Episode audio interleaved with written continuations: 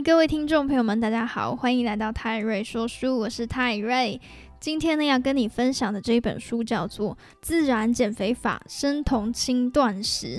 那其实从书名就可以知道，说我们今天的主题就是围绕在生酮以及轻断食、生酮饮食法。读这本书之前呢，我其实不太了解说什么到底是生酮饮食法，只是因为最近在研究饮食，所以就来看看说听了很久的这个生酮饮食法到底是什么东西。其实它基本上就是低碳水化合物的饮食方式，甚至是说没有碳水化合物的饮食方式。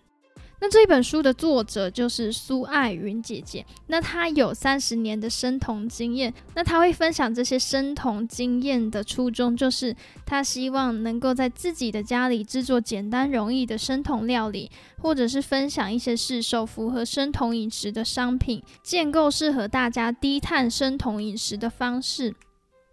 那这本书的生酮饮食方式，它启蒙于阿金罗伯特博士所撰写的《减肥心法》这本书，所以它是从这一本《减肥心法》这本书所延伸出来的一本书。作者经过内化完所衍生出的他的一套生酮饮食方式。那《减肥心法》这一本书主张说，不想变胖就要少吃淀粉类的食物，少吃甜食，少吃水果。那肥胖并不是因为吃太油，而是因为吃太多的碳水化合物。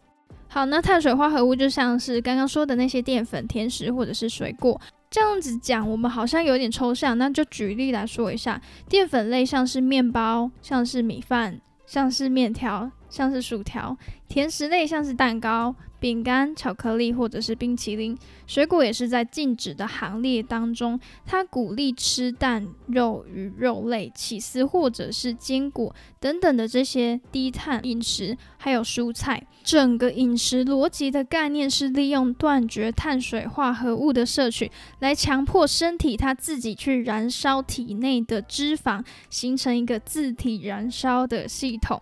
好，这样听起来就是可以越吃越瘦，所以只要是挑对食物吃，就真的可以越吃越瘦。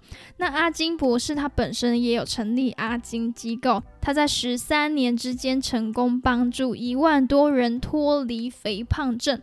那这些厉害的结果，也让这一本书的作者更加的钻研这些生酮饮食的领域。他从过程当中就是了解到说。计算热量其实会误导饮食，那低碳饮食才能真正的减肥，或者是食材中的油脂含量其实很重要，而果糖大多会形成脂肪肝。那肥胖不是吃太油，而是吃了太多的碳水化合物等等的这些颠覆性的观点。而且在国外有许多医生称生酮饮食为抗老化饮食。透过这个抗老化饮食就能年轻个十到十五岁，听起来就很厉害。那另外这个生酮饮食，它可以搭配断食法一起使用。断食基本上可以理解为把吃东西的时间集中在某一些时段。那像是说将饮食限缩在十二个小时之内，也就是说不要吃宵夜，即便吃的东西不一定是营养的食物，也会启动一系列健康的反应。那有一位博士就做过实验，他将两组白老鼠都喂一样分量的碳水化合物，还有高糖的饮食，反正就是喂他们吃高碳的饮食。那一组随心所欲的，不限他们吃的时间，不限他们吃的时段。那另外一组白老鼠呢？它在有限的时间内呢，它必须在八到十二小时以内呢吃完。没有约束时间的那一组白老鼠，他们就罹患了肥胖症、糖尿病、心血管疾病、全身发炎等等的这些反应。现实的那一组就没有得病，但是他们明明就是吃一样的东西。而后来就将这些过胖的白老鼠，也把他们的喂食时间改成八到十二小时以内。那这些小老鼠的身体状况就开始慢慢的有好转。所以从这个实验当中，我们就可以了解到，说断食法它其实还是有一定的效果。那我们要来仔细探讨一下断食会引发的一些生理变化。那它主要会发生的生理变化就是减少胰岛素抗性。那胰岛素是身体主要控制热量储存或者是消耗荷尔蒙的一个激素。那吃东西的时候，我们的血糖会升高，所以为了降低血糖，身体会增加胰岛素的分泌。那高浓度的胰岛素会促使身体将能量化为脂肪，所以有人会说，胰岛素的别名就是肥胖激素。所以断食的话，我们就可以将进食的时间限缩在一个时段内，就可以减少引发胰岛素的产生。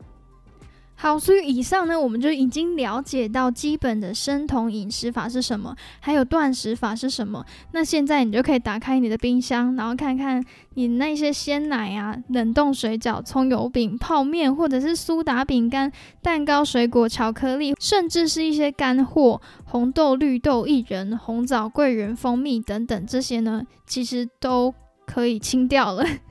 只要留下肉、蛋、鱼、海鲜、豆腐或者是蔬菜，真的就是要避免含糖类的食品，像是饮料、蛋糕、冰淇淋、饼干；水果类的，像是香蕉、苹果、葡萄、橘子、樱桃这些都不能吃，或者是低脂与脱脂的食品也不 OK，像是低脂的牛奶，还有还有就是酒类、五谷杂粮类更是不可以碰，小麦、米饭、燕麦、薏仁等等。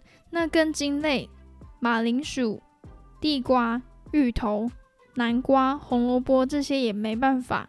豆类呢，就是除了黄豆之外的豆类都要避免。那其实这样听起来好像什么都不能吃。而在这本书当中，他有提到改良式的阿金饮食法。那传统的阿金饮食，它就是没有加入断食法，它就是不限时、不限量的吃。改良式阿金饮食法的脂肪与蛋白质、碳水的比例是二比一，也就是六十七趴脂肪，三十三趴蛋白质加碳水。那其中摄入的碳水必须是低 GI 的食物，GI 就是指升糖指数，低的话就是要低于五十。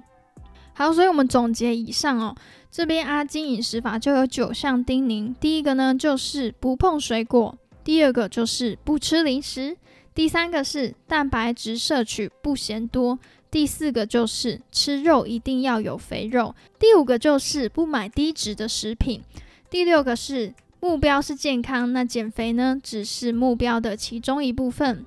第七个就是不要一直紧盯着体重计，那第八个就是把家中的精盐换成是海盐，那没有特殊疾病的话，也不用刻意的少盐。最后呢，关于这本书的心得，我觉得这本书对于生酮饮食分享的非常的仔细，包含什么不可以吃，还有破解一些破解许多传统的错误认知，像是一天不止可以吃一颗蛋，其实。一天可以吃很多个蛋，那人是可以完全不吃饭、不吃面的。那吃带肥油的肉还可以降低心脏病的风险，等等，这些都是颠覆传统的认知。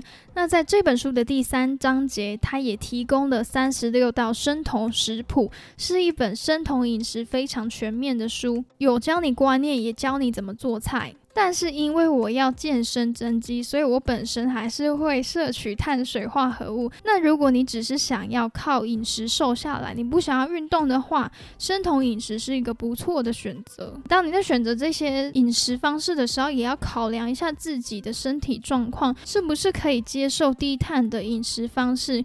可能有一些疾病不适合这一些饮食方式，那可以询问一下医生，看看说可不可以使用这些。饮食方式或者是断食法再去使用。那因为书中也提到了搭配断食法，像是一六八断食或者是一八六都可以，或者是一天只集中吃一餐。那不管吃几餐，主要还是吃到足够的营养素。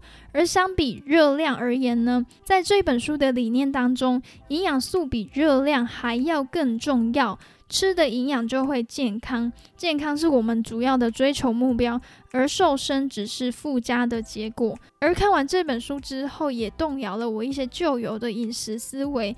以前总会觉得说啊，少油少盐好像都比较好。就是一个好像的感觉而已。但是书中却说，没有特殊疾病就不用特别的少盐。那肉夹带的那些油脂都是好的油，还可以降低心脏病的几率。所以这些少盐少油都是因为我自己之前的生活慢慢影响、慢慢形成的观念，也没有真正读过相关营养学的书籍证实。因为我爸爸妈妈的饮食观念都是这样子，所以从小就耳濡目染。那看到这些观点，也就是让我好好的再思考了一番。